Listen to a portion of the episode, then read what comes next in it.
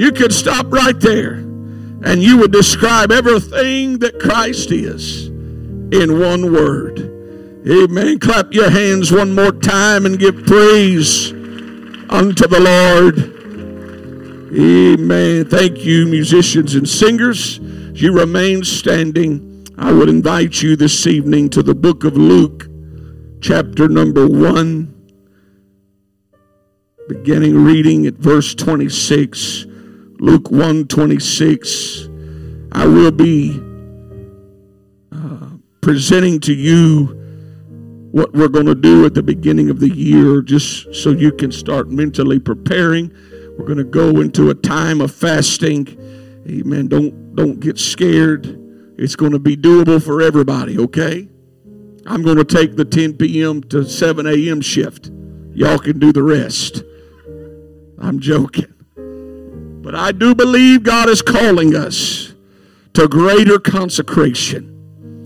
And your, your flesh will never love to, to consecrate more. It's not going to happen. I've never seen anyone get excited about fasting.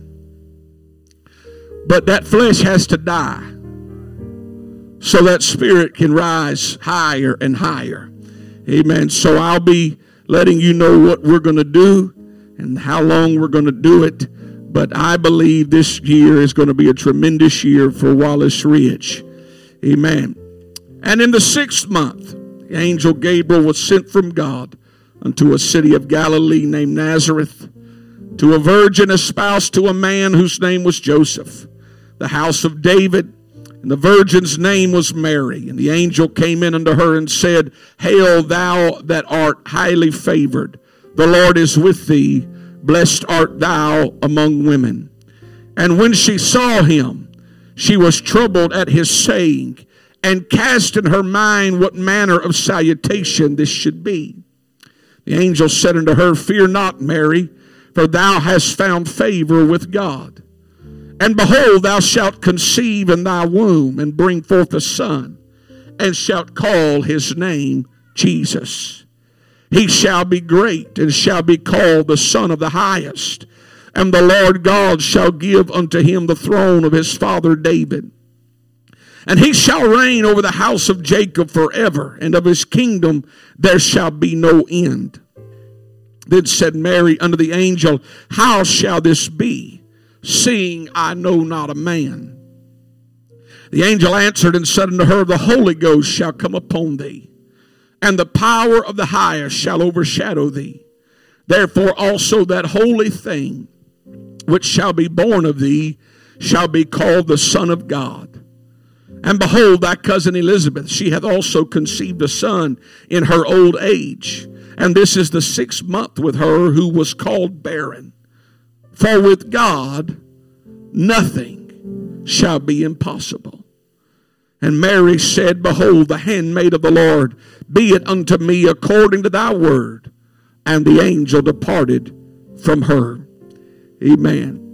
I want to continue preaching about Christmas miracles.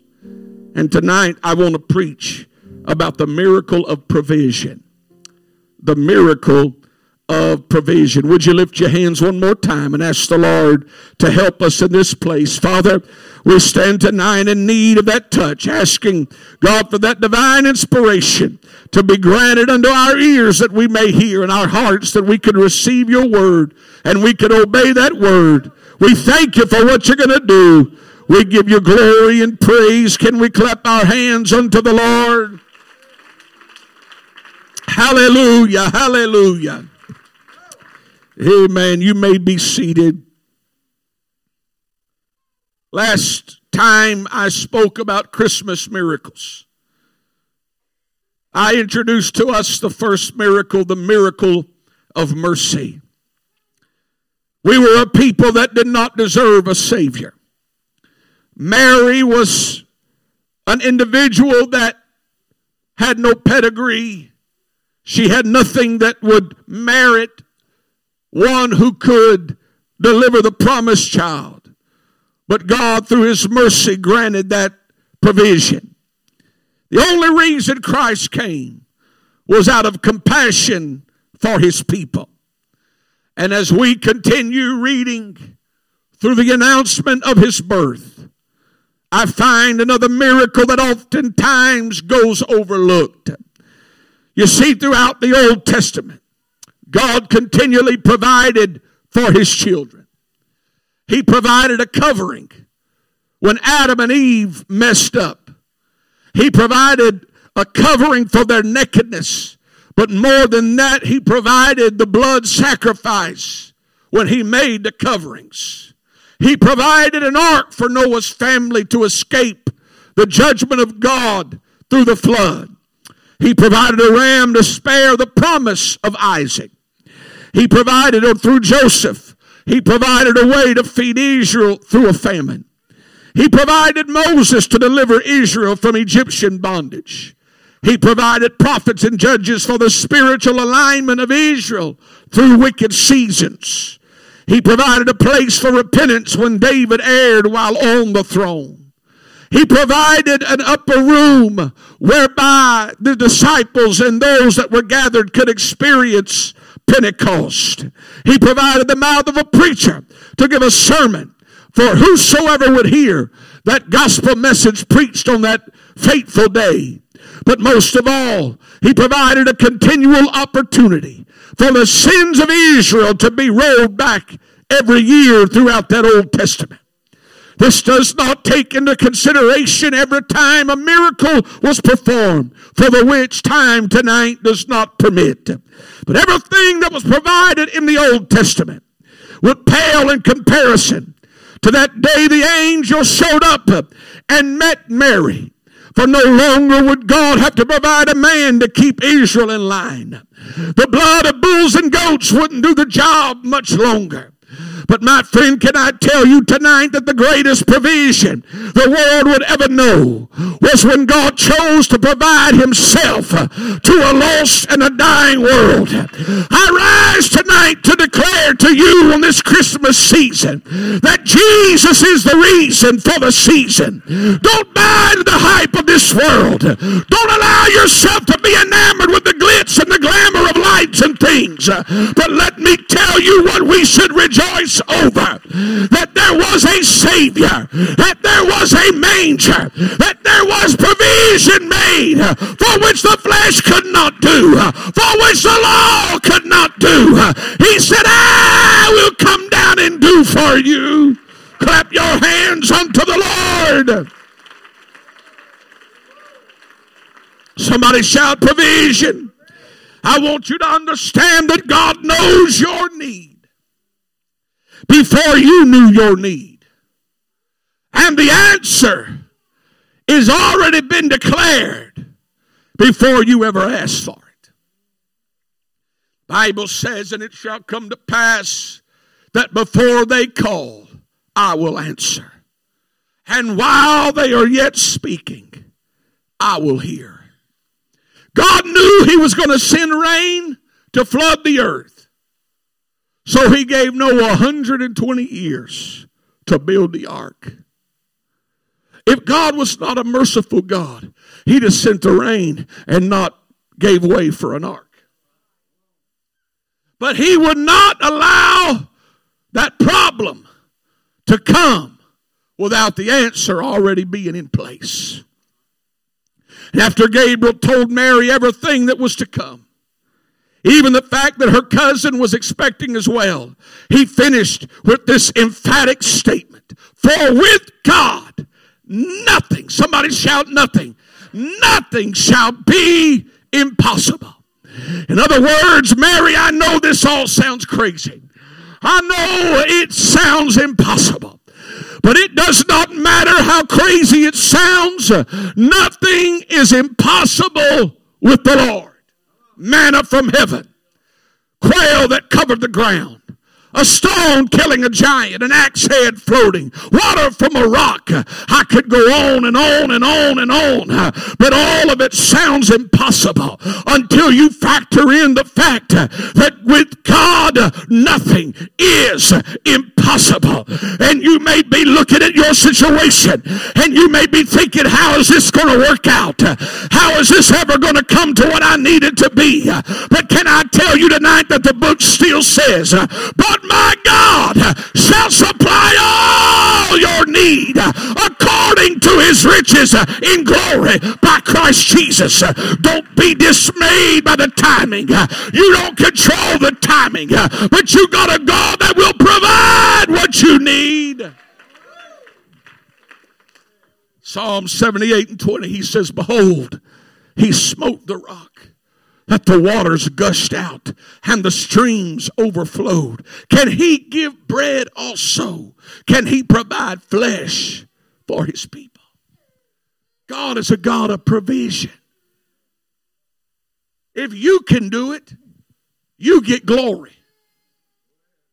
But when God does it, when no man can do it, he gets the glory. Bible says, ask, Matthew 7 and 7, it shall be given you. Seek and ye shall find, knock and it shall be opened unto you. For every one that asketh receiveth, and he that seeketh findeth, and to him that knocketh it shall be opened. Or what man is there of you, whom if his son ask bread, will he give him a stone? Or if he ask a fish, will he give him a serpent? If ye then, being evil, know how to give good gifts unto your children, how much more shall your Father which is in heaven give good things to them that ask him? He was using something that they could relate to. He said, You're a bunch of carnal people. And even you, if your child asked for a fish, you wouldn't give him a serpent. You would give him what you know he needs and what he's asking for. We're not talking about wants. We're not talking about just whimsical prayer requests. We're talking about the necessities of life and the, and the things that God knows that we have to have. Uh, he says, if you're carnal and you'll do that, how much more will your heavenly Father, who is the epitome of purity, who is not carnal, how much more will he give good gifts? My friend, God is poised and he is ready to provide. He's not taken back by the size of your situation. That's what we do. We look at something and we go, this is major. This is big. Like the, the difference between major and minor problems. If it's yours, it's minor. If it's mine, it's major. We look at the size and the scope like that. We, we, we think we got to have a lot of faith for that. This over here is not that big. We don't need a whole lot of faith for this. God does not look at anything and categorize problems. Let me tell you the greatest problem, the biggest problem the world has ever had was the sin problem. And he conquered the hardest thing there was to conquer. And everything else is small compared to what that sin problem was. You don't need to think that God's looking at your situation through the realm of human logic uh, because God's not looking at how big uh, or how small. All He needs to know is can you believe uh, that with God nothing is impossible? With man, you're going to fail. With man, it's impossible. But when God steps on the equation, then nothing is impossible. Now unto him that is able to do exceeding abundantly. Amen. He's a provider. I find within this Christmas story three things that God provided. The first he, thing he provided was he provided peace. And the angel came in unto her and said, Hail, thou that art highly favored. The Lord is with thee. Blessed art thou among women. And when she saw him, you gotta You got to, sometimes we read scripture and we're removed from scripture. You got to put yourself in her shoes. Most theologians believe she was between 13 and 15 years old. Okay, so who's between 13 and 15 female? Anybody in here? Chloe. All right, let's just let's just use Sister Chloe for an example, okay? Let's just say she's on her way home from school by herself. And all of a sudden, now we don't know what he looked like. He might have been in all white. He might have been nine foot tall. He was an angel. He might have, looked, he might have been clothed in a man's body. We don't know. But let's just say somebody stops her on her way home from school and, and says, Hail, thou that art highly favored, the Lord is with thee, blessed art thou among women. She would lose her mind. Because look what Mary did. And when she saw him, she was troubled at his saying and cast in her mind. In other words, she began to ponder what manner of salutation this should be. In other words, what's this dude doing? This is weird. Her mind began to race. And so would yours if that happened to you. So, in that moment when her mind was going crazy, that angel knew that what she needed right now was peace in her spirit. And this is why the angel said unto her, Fear not, Mary, for thou hast found favor with God. This was a point of transition in Mary's life. Not just in Mary's life, but it would be a point of transition in all of humanity. I have found that when God tries to transition us in our faith to a higher level, it's not done through prayer or a shout. It's usually done through an impossible situation. Our first reaction when life starts going crazy is fear. Anybody ever life caught you off guard and you just begin to panic? Should be everybody. When the script didn't go like you thought it was going to go, fear sets in. Just like it did with Adam and Eve in the garden. Just like it did throughout the entire Old Testament and, and even the New Testament. Because that is our default mode. Is fear. And so he says, Fear not. In other words, God's going to give you peace in the midst of this impossible situation. Friend, this is what Jesus said Peace I leave with you. My peace I give unto you, not as the world giveth, give I unto you. Let not your heart be troubled, neither let it be afraid. Fear is not of God, because the Bible says perfect love casteth out all fear. And we know that the Bible calls Christ the Prince of peace. So if you're a child of God, you ought to rejoice in the fact that peace does not come from the absence of problems, but peace comes from the presence of God in the midst of your problems. Man that is born of a woman is a few days and full of trouble, but you know who is with you in the midst of the trouble. It's the peace speaker. It's the one that can calm you in the midst of the storm. My friend, the reason Christ came is to bring peace.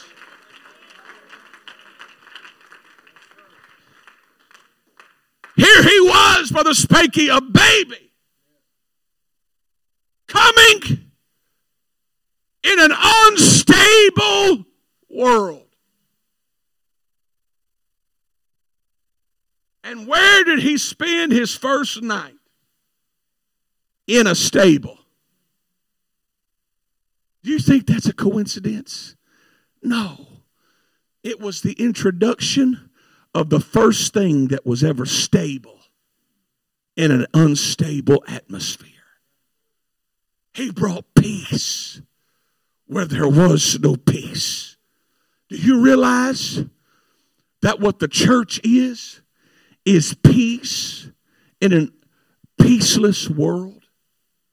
Right now, we, the church, because of that peace, we are the ones keeping the agenda of hell at bay. What do you think is going to happen when the church is gone? The absence of peace. It will be lawlessness. It would be evil. We are the peacemakers in the world. We are the ones that are, are representing that peacemaker that came. That's why the Bible says, Blessed are the peacemakers. He brought peace into this world. Secondly, he provided direction. Then said Mary unto the angel, How shall this be?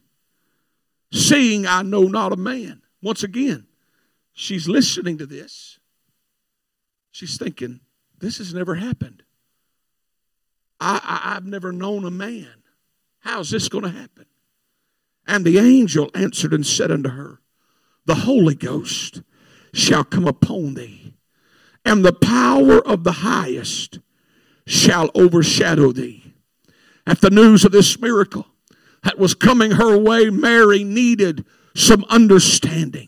She wanted some clarification. She needed some direction. Her mind was stuck on how is this going to happen in the flesh, seeing that I have not known a man. But the angel told her it would not come through a man, it would come through the Holy Ghost.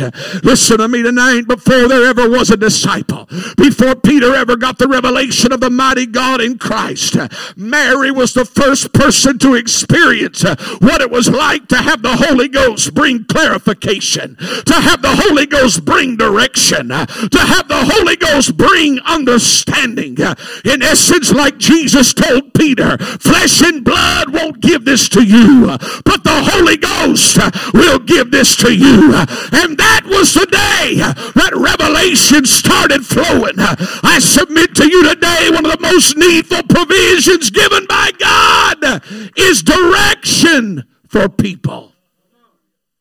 World's lost. They're lost. They're lost. And the reason he came is to provide peace and provide direction. Why do you think he said, I am the way? That's direction. He was bringing revelation.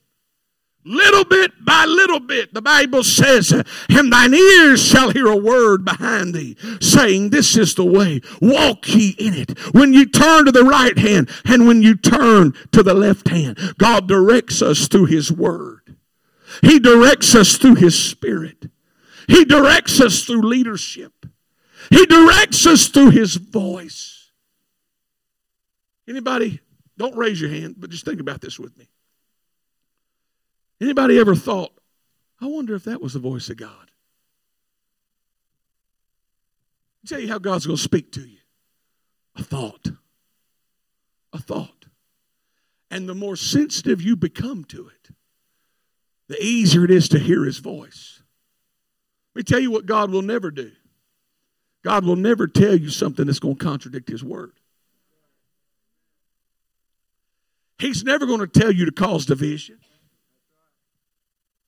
He's never going to tell you to gossip. He's never going to tell you to spread lies. He's never going to tell you to sow discord. And so, some of these people, God told me to go do this. God didn't tell you if it's going to it's going to uh, contradict His word. It's not God. It's you. You got to learn to listen to His voice because the Bible says that the Holy Ghost will lead you and guide you into all truth. God wants to do so much in your life that He has to spread it out over a lifetime. Everybody wants to be spiritual giants in one day. If God did everything He wanted to do in you in one day, you couldn't handle it. You couldn't handle it. Because you know how He usually does it? Adversity, affliction, problems And we're good at handling one problem. Don't give me a bunch of problems to handle at once. Just let me get through one. Amen? Because we'll be overloaded and feel like we're losing our mind. But you know how you learn to hear God's voice? In the midst of the problems, in the midst of the trials in the midst of the adversity. He gives you understanding. Mary, this is an impossible situation. And the only way you're going to make it through it is the Holy Ghost is going to come upon you. The Holy Ghost is going to strengthen you. The Holy Ghost is going to give you revelation. And friend, God gave us a word. And the Bible says, Thy word is a lamp unto my feet and a light unto my path. There is a cadence to spiritual growth. It's called revelation obedience. When God reveals, you got to obey. If you don't obey what He revealed, then you're going to be stuck. That's why you got people that's been in church 30 years, but they're only mature enough to be five year saints. It's because when God began to reveal some things of what they needed to do, they didn't want to obey. But if you want to grow in God, you have got to obey His word. Amen. Clap your hands unto the Lord.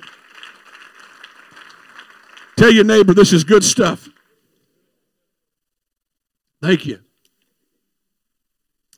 But here's the greatest provision it tops everything.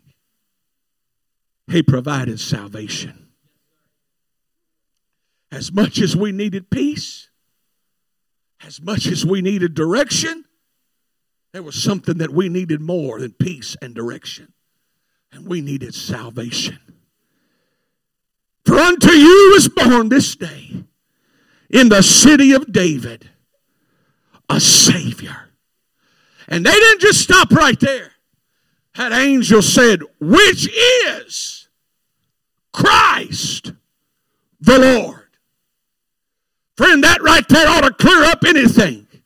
Because the Father is not just the Savior. The Holy Ghost is not the Savior but it's Christ, that one that came on Christmas, that one that was God robed in the flesh. For there is one Lord, one faith, one baptism, one God and Father of all, who is above all, through all, in you all.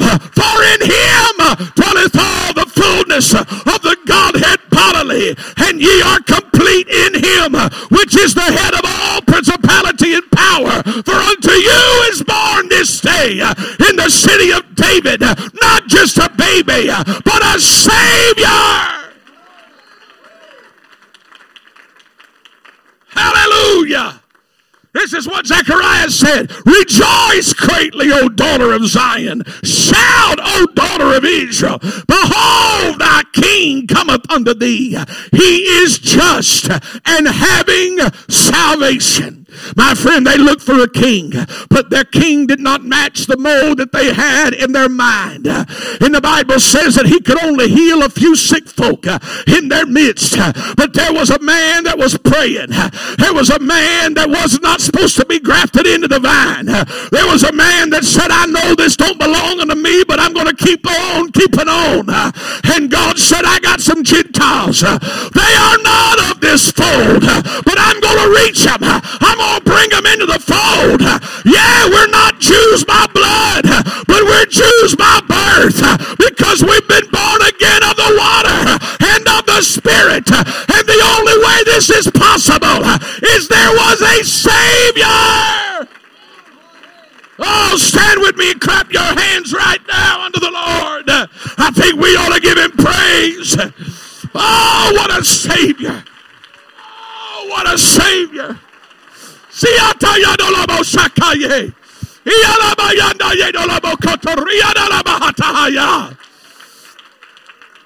Thank you, Jesus. Oh, Watch this. For we ourselves also were sometimes foolish. We fit the bill. We fit the bill. He says, disobedient deceived, serving divers lusts and pleasures, living in malice and envy, hateful and hating one another. That's us before we came to God. But after that, the kindness and the love of God our Savior toward man appeared. Not by works of righteousness, which we have done, but according to his mercy, he saved us by the washing of regeneration and the renewing of the Holy Ghost, which he shed on us abundantly. Through who? Through Jesus Christ, our Savior. Where would be we be without the coming of Christ? We'd be lost. We'd be hopeless. We'd be miserable. One man once said to perceive Christmas through its wrappings becomes more difficult with every year. I begin to think about that. You grow up and you perceive Christmas as gifts and glitz, toys, and stuff. Older you get, you don't see Christmas the same way as when you were a child. You know what starts to happen? Your eyes shift from down here, and you realize there's another world that I'm preparing for. Not building a kingdom where moth and rust doth corrupt, where thieves break in and steal but my eyes are fixed. And every day that passes, you realize you're getting one day closer to that coming kingdom. It, Christmas is about gifts, but it's not about the gifts that you can touch. It is about joy, but it's not based on presents under a tree. Most of all, listen to me. It is about a tree but not a tree as we know it. But it was that tree that he was God enough to make and man enough to die on. He couldn't have made it to the tree if he wouldn't have came in a stable. He came with the end in mind.